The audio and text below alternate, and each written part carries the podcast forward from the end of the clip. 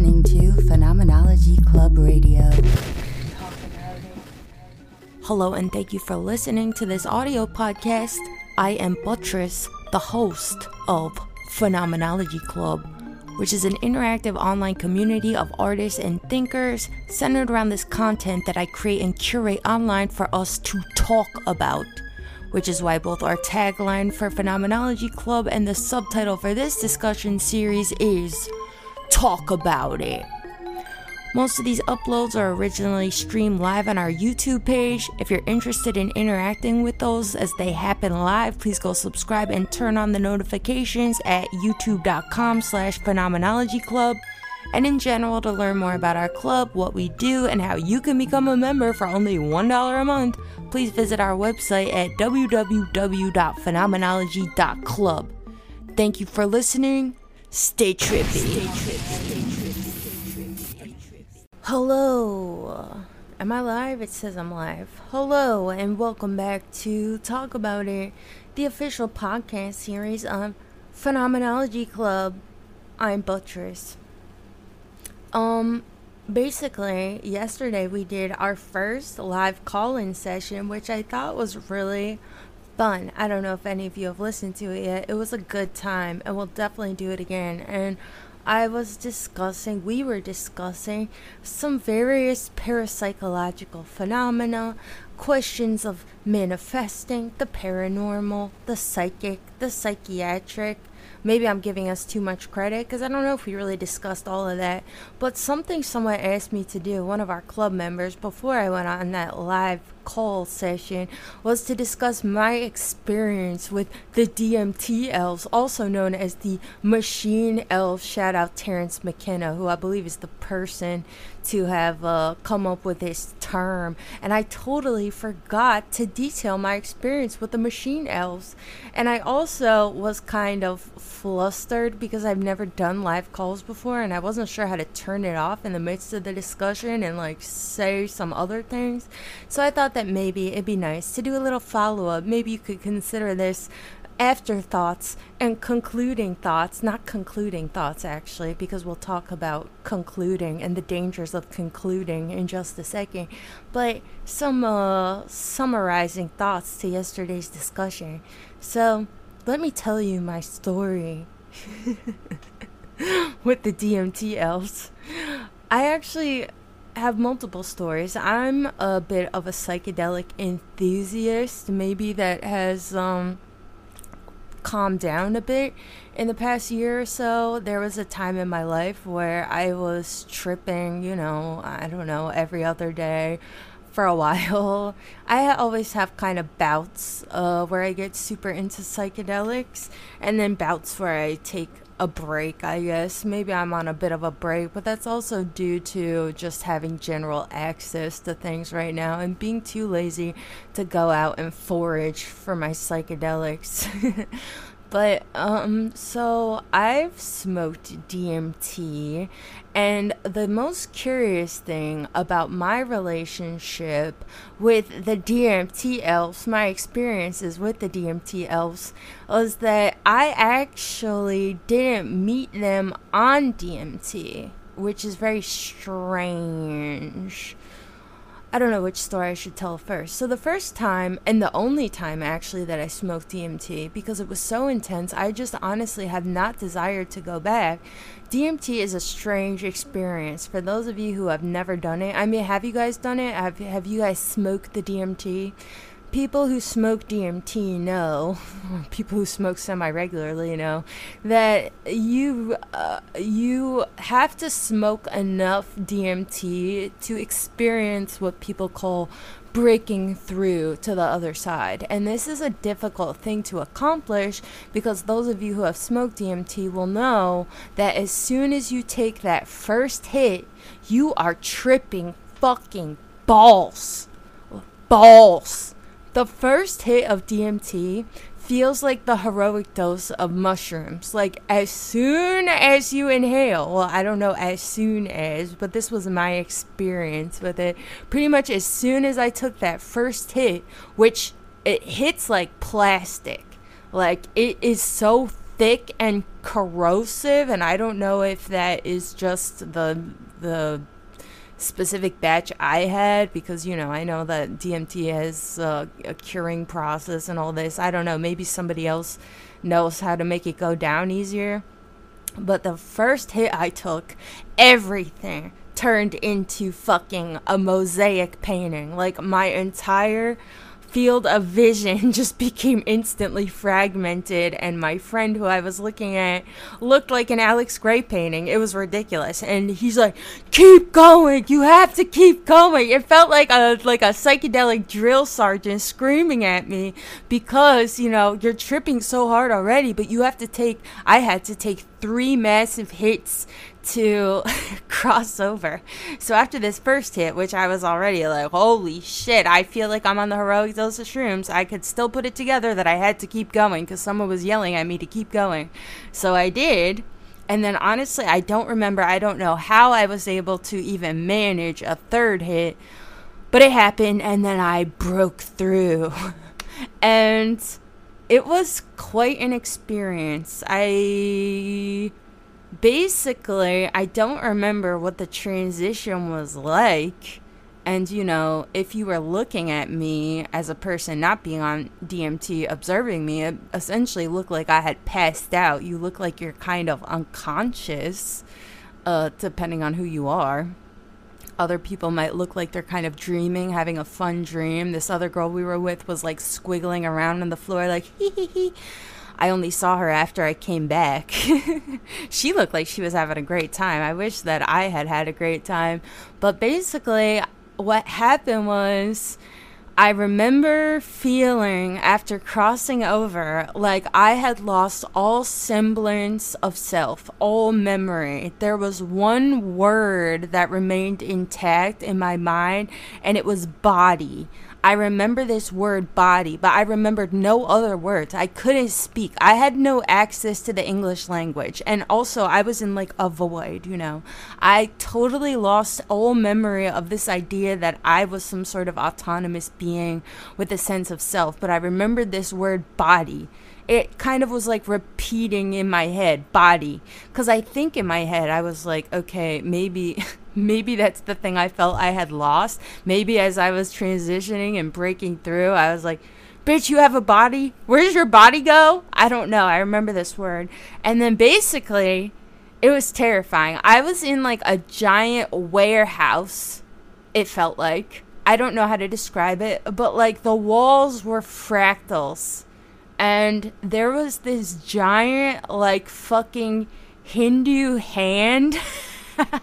it kind of looked like the image in the thumbnail that I used, except less anthropomorphized. It was basically like a hand, and I don't think it even had a face, but it felt anthropomorphic. It felt like it had some sort of agency and was wanted something from me and it kept getting closer and closer and I was absolutely fucking terrified. All I knew in DMT verse was that I had a feeling of great anxiety. I could not remember the language at all. I couldn't remember where I had just been previously. I couldn't even remember the feeling of being an I at all. And this thing was getting closer to me, it felt like, but I don't even know where me began or ended.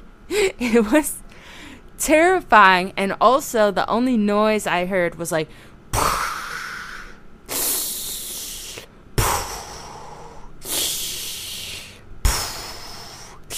which in retrospect I think was the sound of my own breathing. So this is my only experience with DMT. I could probably go into more detail. Uh, I actually felt uh, when I talked to hippies about ego death and shit, this is something that I feel like this is what I relate my experience of ego death to. Because what is my ego if not everything that constitutes me? All of my memories, my ability to speak in complex language, which in my case is English, everything disappeared. I was nothing. I forgot everything. All I was was what I imagine being some sort of a Boltzmann brain feels like. Like I'm conscious of something, in this case, the Hindu hand or whatever, but I have no intact memory of anything, not even the feeling that I possess my own body. But this was not my experience with the DMT elves, which is weird because I wasn't on DMT when I experienced the DMT elves. And maybe you could call this thing I experienced the the Hindu hand also a DMT elf because in reading descriptions of these things, you know, some of them are described as being kind of like this image in the thumbnail, this like fractal being which this Hindu hand I met totally was. But it didn't speak to me or show me anything. I just felt like it wanted something from me and was getting closer, and I felt utterly fucking terrified.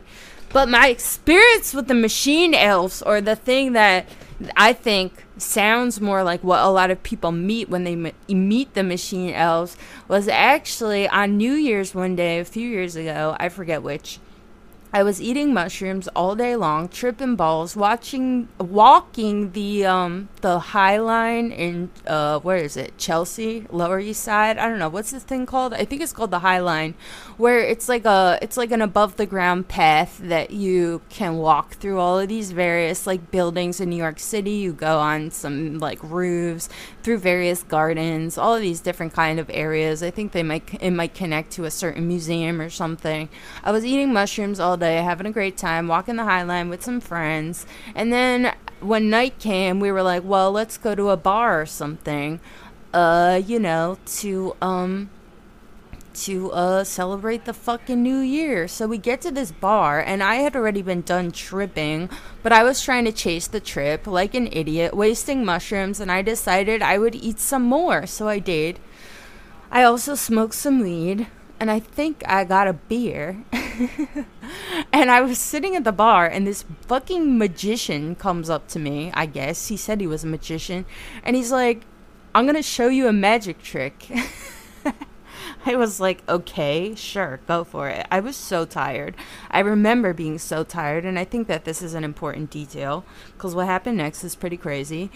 I was really tired. I was watching this guy do his magic trick. It involved something like a ring. Like he was showing me how he could make the ring he was wearing disappear from his finger and be transferred onto his other finger. And I remember him doing this trick and like I feel like he fucked it up. I don't know. I remember a sense of like horror, like seeing him trying to move this ring on his finger, and I felt like he was bleeding. I don't know. This is really not connected. But this is one of the last things I remember. And then all of a sudden, I I was there in the space, and then all of a sudden, I was no longer there. It was like I felt like I went into hyperspeed, like you know in Star Wars when they kick the fucking Millennium Falcon into gear and everything's like white, and it's like. That's what happened to me. I was standing there and then I felt like I was moving at massive speed, like I don't even know where. And I remember picking up my hands to look at them in front of my face and they were glowing white hot. Like it was like my hands were on white fire.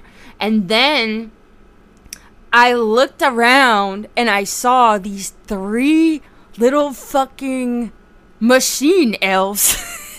I guess they were like these three little whimsical motherfuckers floating alongside me, and I realized that we were like in the space outside of the earth. Like I saw the earth. this is so hard to describe. We were all like floating in space, me and these little fucking whimsical motherfuckers that I think are what a lot of people uh, it basically they they fit the description of the DMT elves to a fucking T. And they were showing me without language but communicating to me to like look. And I looked and I saw the world like at moving at hyperspeed and I saw the pyramids being built. I also saw the pyramids being destroyed. I saw baroque architecture like being constructed in hyperspeed like a time lapse video at being destroyed. Basically, it seems like they were showing me like look, the history of the world. I'm the DMT elves. Blah blah blah blah blah. It fit the DMT elf description to a fucking T. And at a certain point I was like what the fuck is going on? I know I'm not supposed to be here. That's all I could like remember. And then it was like all of a sudden it was like swoop and I got ripped out of my uh, play date with the DMT elves, and I was being dragged by bar security across the ground out of the bar, going, What the fuck? it was crazy. Apparently, to people who had witnessed this, I passed out. I like fell off of the bar stool, I guess, and I got dragged out of this bar. But in my head, I didn't pass out. In my head, I was there, and then all of a sudden, I was in hyperspeed with the DMT elves. And I've told this story to many people, and they basically assert to me, yes, it sounds like you met the fucking DMT elf. So that's my story for club member Kingsley, who was asking about it. I don't know if the first Hindu in, Hindu hand uh, entity thing qualifies as being a machine elf but I think it probably would. Have you guys ever experienced the DMT elves, by the way? Have you guys met them? I know many people have met them. And if you have met them, were you on DMT or something else, like myself? Let's talk about it. But, um, but, but, but, and this is part of why I wanted to go to talk. I like talking about these topics, even though I think a lot of people who listen to this podcast know that I find these sorts of things silly. I think maybe I offer a unique perspective here because a lot of people will have these kinds of experiences and be like, okay, I met the DMT elves. What does this mean? Now what? You know? And I have to admit that when it first happened to me, I became incredibly, incredibly curious about this situation. And I too started to go down a sort of rabbit hole that maybe I haven't entirely emerged from because I do think that there is compelling things to explore here, but I don't personally believe that I met any sort of DMT machine elves that exist necessarily. I don't know. I know that I had this experience, but I don't know exactly what happened. And when it first happened to me, I started to think like, and I think a lot of people think of these kinds of things, probably Terence McKenna fanboys and the like, and probably Terence McKenna himself, though I'm not sure exactly what his conclusion was, is, was, he's dead now, about the DMT elves, machine elves. But I was starting to feel like, okay, well, what are the chances that all of these disparate people with nothing in common could have this shared experience of these similar beings behaving in a similar way? That seems all too coincidental and curious for me. But when you compare it to other sort of similar parapsychological phenomena, things like seeing ghosts, you know, like we know from speaking to a caller the other day, uh, telling us about his dad having ghost stories that are pretty convincing, and all these other people's first person hand, first person accounts with uh, ghosts and shit, or what they call ghosts, and also um, various phenomena, aliens there's all sorts of compelling theories that I think are worth exploring just as much as the theory that perhaps we all have some sort of baseline memory of these DMT elves because this is a popular theory and one that I pursued for a bit when I was going a little too ham on my DMT elf lore. This theory that uh, perhaps we all have this sort of subliminal shared memory of meeting these beings, arguably our very own creators. And this memory is almost like in our genetic code itself and can be accessed by doing things like partaking in DMT and other psychedelic materials, substances.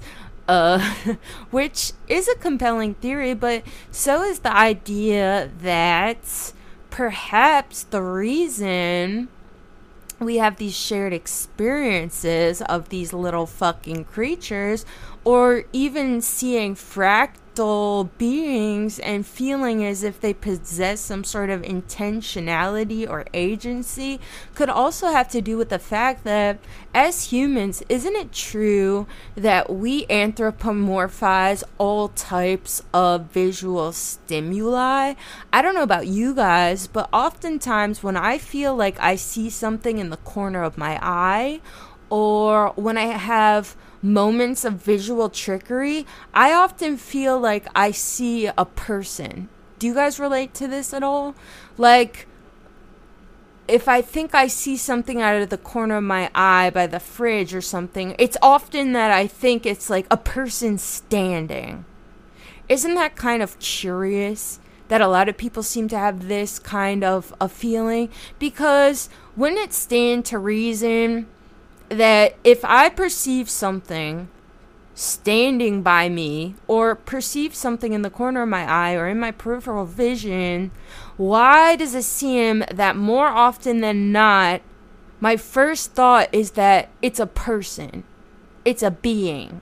You know what I'm saying? Why is it never a butterfly or a giant bunny or, I don't know, a lamp?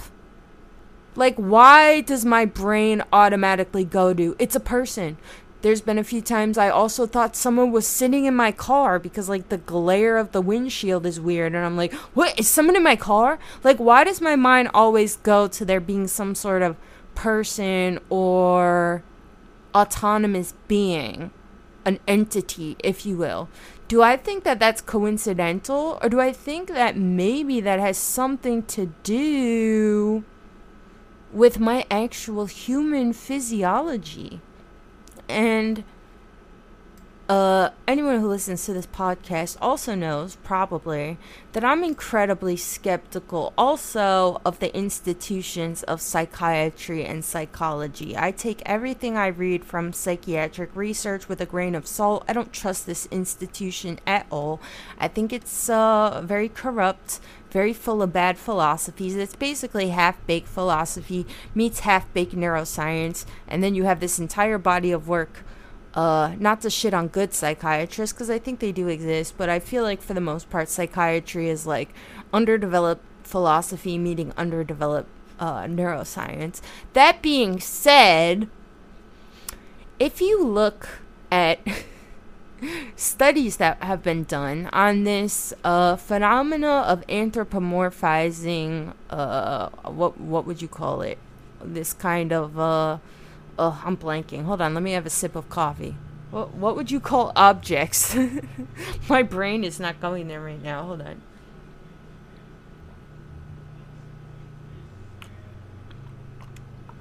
I don't know, but everyday objects, everyday shapes, even. There has been research uh, specifically by, and I found this via the Wikipedia for anthropomorphism. I'm being lazy today. But apparently there has been studies. This one i'm looking at right now was conducted in 1944 by fritz heider and miriam miriam simmel. I'll read the summary right now for you on this wikipedia. We we should all look into the actual study itself instead of uh, trusting wikipedia which is also corrupt and sinister and lying to us. But i'll read this real quick. Um in psychology, the first empirical study of anthropomorphism was conducted in 1944 by Fritz Heider and Marianne Simmel. In the first part of this experiment, the researchers showed a two and a half minute long animation of several shapes moving around on the screen in varying directions at varying at various speeds.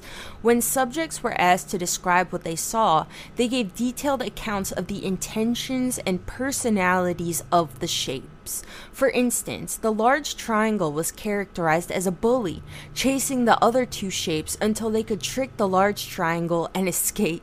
The researchers concluded that when people see objects making motions for which there is no obvious cause, they view these objects as intentional agents. I find this quite fascinating. I don't know about you guys, but I think that looking at these kinds of studies, you know, can definitely. Hi, Rachel these kinds of studies can definitely offer us some insights or at least uh, some compelling things to think about when we're trying to sit here and analyze our psychedelic experiences with entities, quote unquote, such as the machine elves. Because a lot of what, uh, you know, a lot of what people say their machine elves look like. We all have our own machine elves, which should uh, get your uh, red flags going anyway. Like, oh, so they all look different? That's interesting, isn't it? But I mean, to look at this thumbnail image that I've chosen, this is a fucking fractal ass thing. with a face on it, you know? If there's been studies conducted where people start to feel as if even animations of shapes have personalities themselves and intentional actions, wouldn't it stand to reason that when you are tripping balls out of your fucking mind on DMT, seeing all types of shapes moving, that you will also begin to anthropomorphize some of this kind of visual stimuli. And I am not saying that that is exactly what's happening. Maybe it's possible that we do have some sort of genetic memory of these DMT elves, and that is what we're experiencing. But if we want to be truly scientific, truly rational, truly critical thinkers, then we must try our best to horizontalize everything that we think we know about everything and draw no conclusions. We must halt my brothers, my sisters, at making conclusions. And this would probably be my core thesis when people ask me about all of these things. Why must you, why do you feel such a strong need? to draw conclusions. Maybe this itself is physiological, you know, the idea that as we see and are presented with information, we want to make something of it so we can advance to the next step. This is kind of how rationale works, period, how all logical processes work, period, right? I've said this before, but I think that it's a, the fact that rational thought is named reason is very poignant because how do we reason? How do we work through logical arguments? You are presented with a thing and then you have to come up with a reason for the thing and present to the next thing, you know? Why do I perceive this thing as this? Because this thing is this. What is the reason I perceive this apple as being red? The apple is red. Let's advance to the next thing. You know what I'm saying? Perhaps this too is physiological the need to make a conclusion before advancing to the next step. You have to find a reason for this before you find a reason for that. Yada yada yada. But when it comes to this sort of a thing, like why would I why would I halt myself here and draw a conclusion? When I don't think that there's any reason to. There's all sorts of different possibilities, and I want to entertain them all at first equally, and then I want to go with what is more likely. To talk about things like anthropomorphizing or creating stories around certain visual stimuli, I mean, this is something that's said a lot too about people who uh, have stories about being abducted by aliens and, you know, not to get dark, but I don't think it's a coincidence. And I'm not saying that this is true for all people who have experienced these sorts of things, but I don't think it's a coincidence that so many alien stories have to do with being anally penetrated have to do with being vaginally penetrated, having um what sounds like uh encounters with some sort of like sexual assault situation. Like why would that be? And then and then you hear these accounts of what these aliens look like and they're just kind of eyes and a nondescript face. This has been a theory put forth by certain psychiatrists, and again, we should be critical of psychiatrists too, but I think that there is definitely something compelling to this theory that perhaps what a lot of people are recounting when it comes to their experiences with aliens, especially as they relate uh, stories of being penetrated forcibly and uncomfortably, that perhaps what some of these people are experiencing is some sort of sexual assault, and what they are doing with the faces of their assaulters are sort of disassociating from them, especially since we know that so much sexual assault happens in the home by people that we think are our most loved and trusted figures. It makes sense that you would want to disassociate yourself entirely from that knowledge, you know? It could very well be some sort of a traumatic response mechanism. Like, I need to separate myself from this situation and from the knowledge of this situation. So, what my brain instead comes up with is something that is actually somewhat accessible. we're all witness to these stories of gray aliens and being abducted, being forcibly penetrated by them, all of these things, you know. If you are aware of this kind of a story, then perhaps it makes sense that your mind goes there. And this makes me think of things like archetypes, stories, of which Rachel, I know you're here. You love archetypes and metaphors because you're Canadian or whatever. This makes me think of that kind of a thing, you know, like stories of aliens, we're all aware of them. I think it kind of makes sense, assuming, of course, that this theory that many people who are uh, describe themselves as abductees or victims of sexual assault, like this kind of makes sense to me that they uh, many of them gravitate to this sort of a story. Um, speaking of aliens, I'll I'll share another story I have. Debbie Friday asked me yesterday if I had stories, and sorry if this is like narcissistic or self-indulgent, but I know that some people like this sort of thing, so I'll just tell it. I saw a UFO once actually, and it was very convincing to me. I saw uh I was in Death Valley, Nevada, camping, uh shooting a video for somebody and uh, I was with a friend too who saw it as well. And basically, what it was was it looked at first like there was like a lightning storm in the sky. It was like, but it was like isolated. It didn't look. It wasn't like the sky was cloudy. I don't think it was cloudy at all. But there was like a little area where there was like a lightning storm happening. It looked like, and then I saw this ship and it looked like the classical flying disc kind of but it didn't look hard. It looked sort of amorphous like it was made out of jelly or something. Like it looked like it was kind of vibrating. I don't know how many of you have seen um what's it called? Flight of the navigator? Where the machine is made out of this like sort of it almost looks like liquid. It kind of looked like that like a jello disc or something. And then like the lightning around it kind of intensified and it looked like really warbly like like it was vibrating really fast and it kind of turned into like this like amorphous jelly and then it zipped away and then it stopped on a fucking dime. And that's the thing that really freaked me out because I can rationalize that like okay, this thing might maybe this is visual trickery. I I'm I don't want to misquote this if this is wrong, but you know, apparently the fastest drone that exists that I think the US Army owns or something, apparently the fastest drone that exists can fly across the entire span of the United States of America horizontally in a matter of I think it's like 12 minutes, which sounds wrong. I might be misquoting this cuz that just sounds crazy. But what regardless, whatever the speed is, it's really fucking fast. So I've talked about this before and I forget where, but like, I mean, f- put your hand in front of your face and vibrate it. Like, are, can you really see it? It looks like my hand is made of jello. It looks like my hand is vibrating. Like, my hand is not some amorphous jello alien thing. I know that my eyes cannot perceive every millisecond of movement where my hand is, you know? It becomes, to, it starts to look like a blur or something. So it stands to reason that when I'm looking at this UFO thing that I see, if it looks all amorphous and jelly like and there's lights going on, like, I don't, I know right away that that is not proof of anything, right?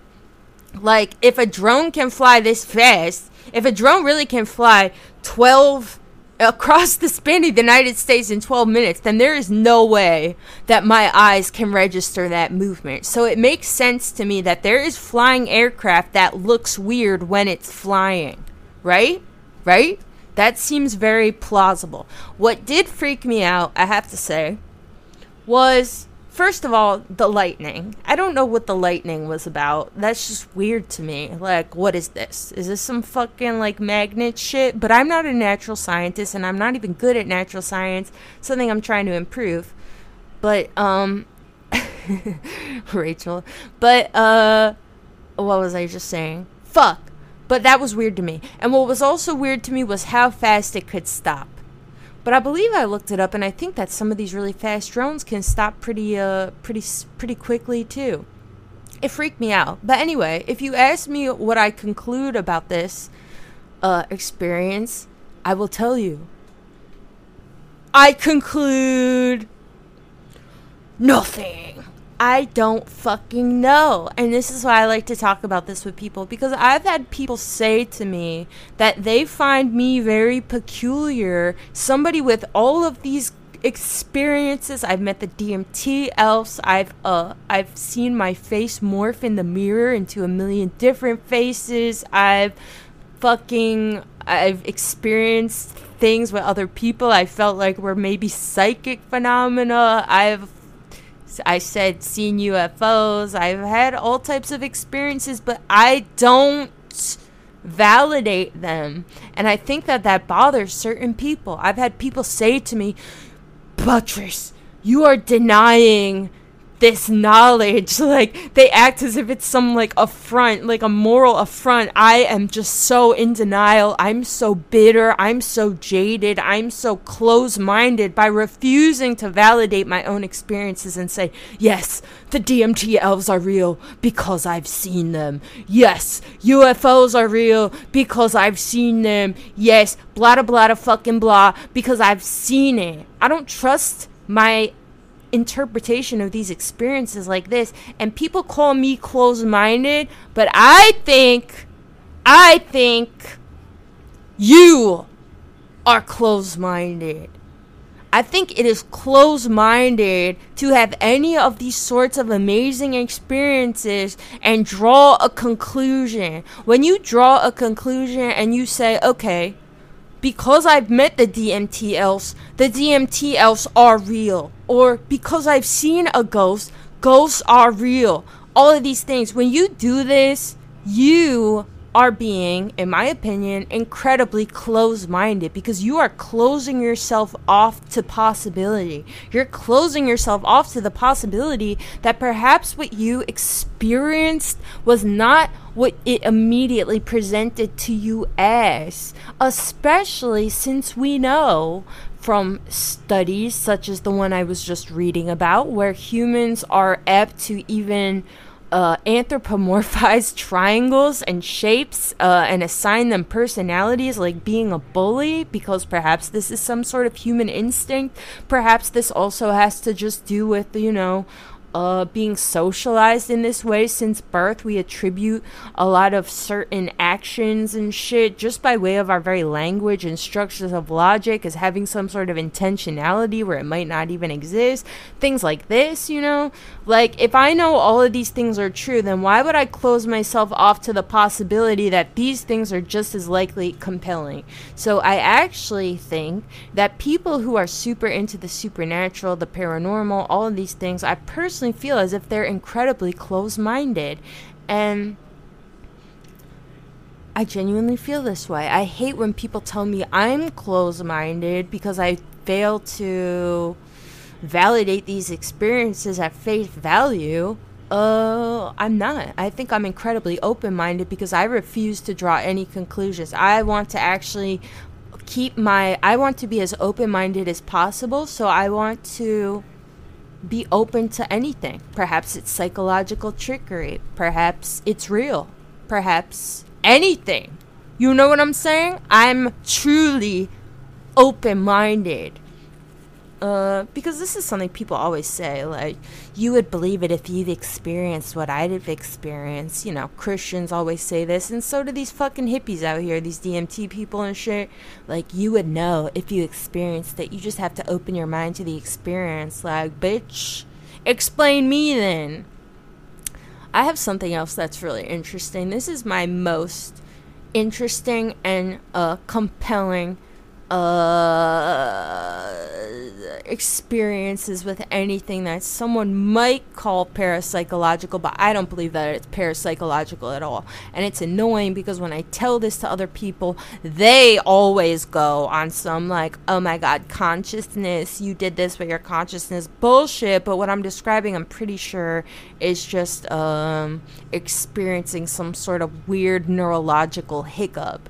So basically, I'm somebody who has a history of migraines. This is important. I have a history of like really bad migraines and also abnormal MRIs. Like I had back when I had health insurance, I had migraines so bad that I uh, ended up getting two separate brain scans with some strange results. I'm not a neuroscientist, so I don't know exactly like what is going on. Maybe if any of you are neuroscientists, you could explain this to me. But apparently, I have like a lot of like white spots. Like I don't know, like uh, I forget what they're called, but as you age, you get these sorts of white spots naturally, and apparently I have a ton of them already.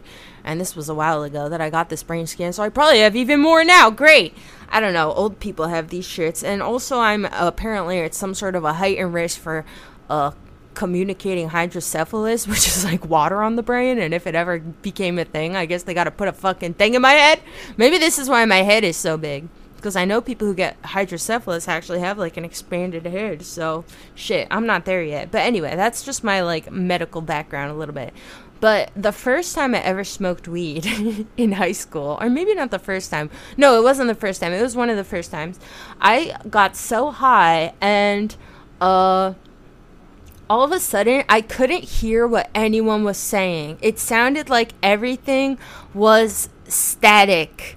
Like through a bad channel on the radio. You know what I'm saying? When you're listening to the radio and it's all like super warbled, it sounded like that. What I saw people's mouths moving, but it sounded like uh they were fucking yeah, like through a radio, uh, underwater, really staticky and it was like terrifying. I was like yelling, like I can't hear you. Like people were talking and I heard them, but I couldn't make out what they were saying because it was so fucking staticky.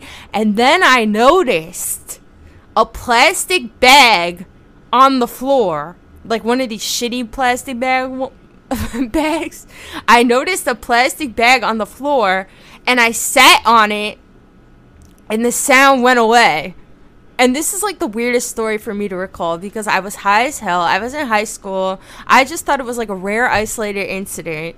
I didn't know what to make of this story. Like for a while, I was like, well, I guess I heard the vibrations from the plastic bag being amplified for some reason and my brain latched onto it and that's why all I could hear was these fucking vibrations. I don't know, dude. It tripped me out. I just didn't know what to make out of it until it happened again. Uh, when I was in, I was at work uh, at a hospital that I used to work at, and something similar happened where I was just walking. There was a kid singing like um, I don't know, like a whole way away from me, some little fucking kid was like singing a little stupid fucking song, and then all of a sudden I could hear nothing else. All I could hear was this kid singing. I, I saw other things happening around me, but I couldn't hear anything. Only this fucking kid singing a fucking song. I had like a quick moment of panic, and then it went away. And that's not the worst one, though. The worst one, and my final one I'll tell, is this one. Um, I, I think it was my birthday. I was in class, uh, and I I remember because it was my birthday. I was in class. I was sitting down listening to the teacher. It was my class on radiation, uh, taught by I think her name was Catherine Sheffer. Shout outs to you. She's awesome. She's like a nuclear physicist that um lived in Antarctica for a while, studying some sort of radiation bullshit. She's really fucking smart. Anyway, I was in class taking this radiation class and uh, all of a sudden I felt I heard the roof collapsing. That's what I thought. I heard the fucking roof caving in. It was like like so loud and I was looking around like where the fuck is this coming from? Nobody else was reacting. I was like no one else can hear this. I was panicking. And then all of a sudden, as I'm looking around, this happened over the span of seconds. It's very short all of a sudden, as I'm looking around, I see someone typing on their keyboard.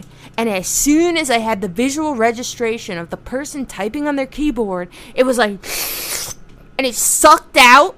And I the sound went back to a normal amplification. What I was hearing was the sound of someone typing on their keyboard, but it was amplified so greatly in my head that I could not hear anything else. It literally sounded like it was blasting at me. Isn't that crazy? See, and somebody who would be more given, I think, to like spiritual type beliefs which I was a little bit at the time. I started to think that maybe I possessed some sort of like crazy superpower, like I was like tapping into some sort of telekinetic like energy field, like I don't know. I definitely went down that path a little. I was also abusing the fuck out of stimulants. This is the first time I had to quit stimulants because I kind of convinced myself that I was like becoming some sort of phenomenological like god. And actually, if you read uh, Philip K. Dick's writing, this is the danger of speed, guys. this is the danger of speed and being somewhat of a nerd. Because when you do too much speed, when you're interested in these sorts of things, you start to come up with crazy narratives and uh, convince yourself of all types of bullshit. And Philip K. Dick was somebody who did this. Uh, read his writings, some of the last writings before he died, after he did sodium thiopental, I think, at the dentist's office. This man was bugging. He thought the FBI was chasing him. I was kind of on this sort of a wave, but believing that I had tapped into some sort of like phenomenological skill set.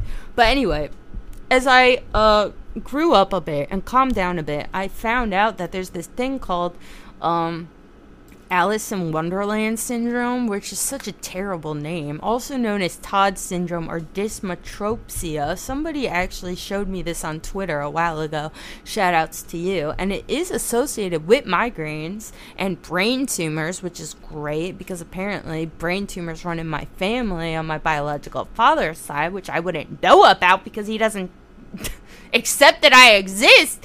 God damn it, I want to know if I have a brain tumor. But anyway, apparently, this is a thing that people experience the amplification of certain sounds that actually exist, but you hear them louder than everybody else, you know? And I'm willing to accept this sort of an explanation for what I'm going through. But it's frustrating, and maybe this is part of why I rail out so hard at like the fucking people who just want to tell me like magic exists and you can manifest this in your consciousness and maybe you just have a gift. I've been told this when I tell people this story. Maybe you have a gift. Suck my fucking dick. I probably have a brain tumor and you're lying to me. I need help. Like, what the fuck? I hate this when people try to act like all of these things that really, there's no reason to gravitate to this idea that you have a gift, you're some sort of an X Man with telekinetic powers, over looking at articles like this about the Alice in Wonderland syndrome, which might also be bullshit because I don't trust psychiatry at all, you know?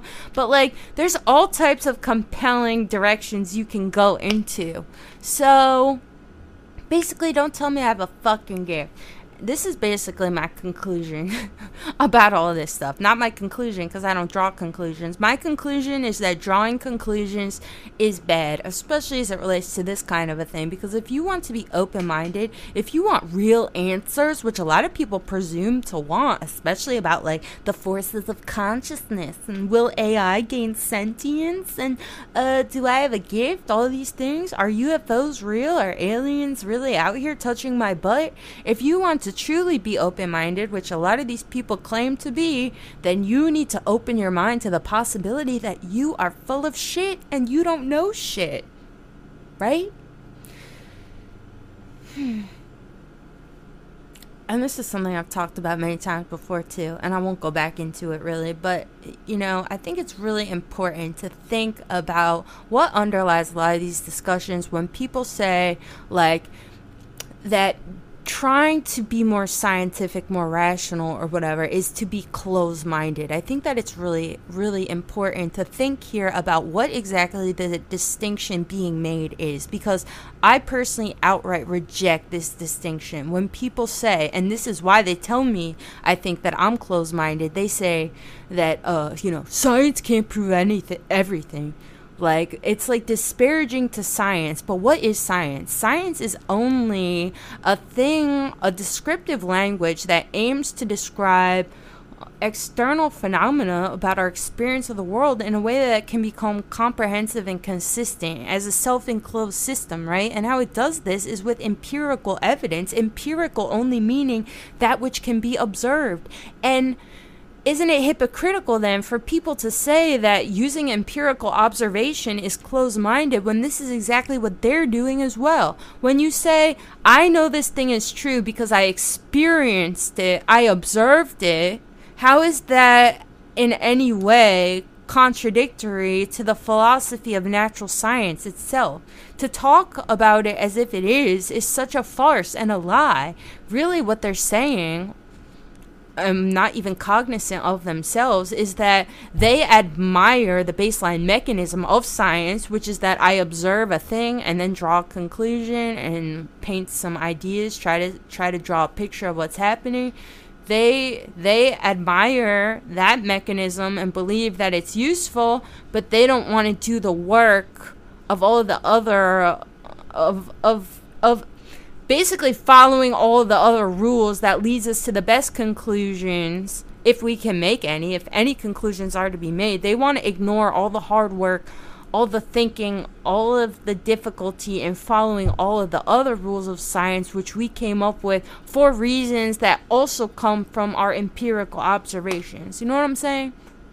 We need to reject this distinction people always try to make between science and spiritualism. It's not there. There's no there's nothing different about seeing a UFO and saying therefore UFOs exist than seeing a UFO uh, and saying and saying I am going to study this phenomena further and see if I think UFOs exist because maybe it's also a drone, maybe it's this, maybe it's that. Really, all that has the only difference between these two modes of thinking is one person has drawn a conclusion incredibly prematurely and is being close minded. That's it. That's it. What do you guys think? I've been talking for 50 minutes. I'm going to get out of here. I just wanted while I was still on the topic to uh to do it. It all relates. It all relates, you know, like to this other upload I did about consciousness. This kind of a thing happens all the time. People always want to drop premature conclusions like you know, I feel that my consciousness is a is a singular entity that can that can uh, move stuff, and uh, so it is. Cause I've experienced something that makes me feel this way. Shut up, suck my dick. Fuck you, says, dude. Magic is mostly phenomena that we don't understand fully. It's just science we haven't discovered. You know, I will say, fact you, that this is possible, and it's also possible, in the interest of being open minded, that this is not true either, you know?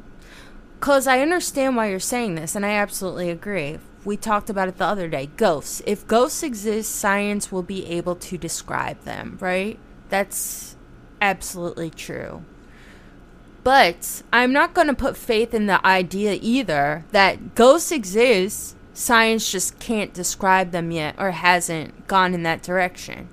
It's also true that ghosts don't exist. It's also true that all of the things we think might exist are real legitimate natural phenomena that uh, we just haven't come up with any sort of natural science classifications for to describe yet. It's also true that it's also possible, rather, that these things might be some sort of trickery. They might represent some sort of cognitive bias, you know. So uh, I'm not going to say either way. I, I think what you just said, not to disparage you, but you said magic is mostly phenomena that we don't understand fully. You also are drawing a conclusion right there, and I would say that that is premature. I think it's absolutely possible, but I would not want to close myself off to possibility and say such a statement definitively. You feel me? I just don't want to go there. Why would I go there? I, I don't I want to be as open-minded as possible. So I'm open also to the possibility that such statements are made through some sort of cognitive bias. And I actually assume that they are being made through some sort of cognitive bias because why would you draw that conclusion? You know what I'm saying? Like, can you answer that question? Not to put you on the spot, but why do you conclude that? When I would say that conclusions here are entirely premature. I don't think any conclusions can or should be drawn about any of this stuff. That's that's what I would post to you. So I guess that's what I'll post to all of you as I get out of here, you know. Uh we should all be and look i'm guilty of this too absolutely i have a i definitely have a boner for a lot of this stuff and i could i could talk about it at length uh, some of the rabbit holes i've gone down myself and i still have to catch myself and stop myself and maybe that's part of why i'm also invested in these things i i know that i am given to fancy and hyperbole as many of us are you know I think we should all be interrogating ourselves. Every statement you make with even an ounce of assertion, assertiveness, is conclusory in a way, you know. So we should be interrogating all statements that we make, even if it seems sort of vague you know, I think oftentimes we are closing ourselves off to possibilities in ways that we don't even recognize yet. And we want to be cognizant of all of the brick walls that we're building for ourselves uh, when we think about such things. Not just these things, but all things, you know. We really don't want to make any statements, any premature conclusions, even if it doesn't feel like a conclusion, you know, because it's so easy to go into all these various directions based on a previous statement. Like I was saying earlier, you make a statement and then you advance to the next one, you know. But sometimes we go back and examine our trajectory of reasoning and find that very early on, we made a flawed statement, a statement that created a premature conclusion. And now I have spent years going down this direction when one of my very foundational premises is flawed great. I gotta build my whole worldview over again. We don't want to do that. We don't want to make such beginner mistakes, right? So let's all be mindful, everybody, of where we're doing this and try our best not to do this. And part of how we can do this is investigate the language that we use to make statements, period. Everyone should be practicing their E prime usage see how good you can get at talking in E prime and also see how talking in E prime affects your very psyche, how you begin to see the world, feel about the world. Phenomenology itself is a language. It is a science, a descriptive language about conscious experience itself. The more you immerse yourself in this language, the more you see that you're very perception of your conceptualization of the world at large around you actually begins to be genuinely transformed in a way that I think is beneficial and also can be scary. Sometimes when you become so op- open to possibility, you realize that, like, wow, wow, how can I even build any sort of definitive criteria for how to navigate the world, period? I'm just gonna become a fucking Boltzmann brain with no opinions of my own. It's very scary, but it's fun, like Brett has just said, and it's good. And it's good because it is necessary. So do the fucking work, okay? And give me a thumbs up. Please. Because I love you. I fucking love you. Thanks, guys. I hope that this was fun. I hope you're all washing your hands. I hope you're all smoking DMT uh, with a helmet on. Don't smoke alone, because you might start a fire on your own shirt if you drop the pipe. I don't know if you use matches. You might light your shirt on fire. That's dangerous. Put your helmet on. Give me a thumbs up. Smoke that DMT. And if you see the machine elves, you better ask them what the fuck they think they're doing? Who the fuck you think you are? Coming to me in my fucking DMT dream, talking all your shit, your stupid fractal fucking face. I'll shatter you. I'll shatter you. And that's that. Amen. I'll speak to you all later. Be blessed.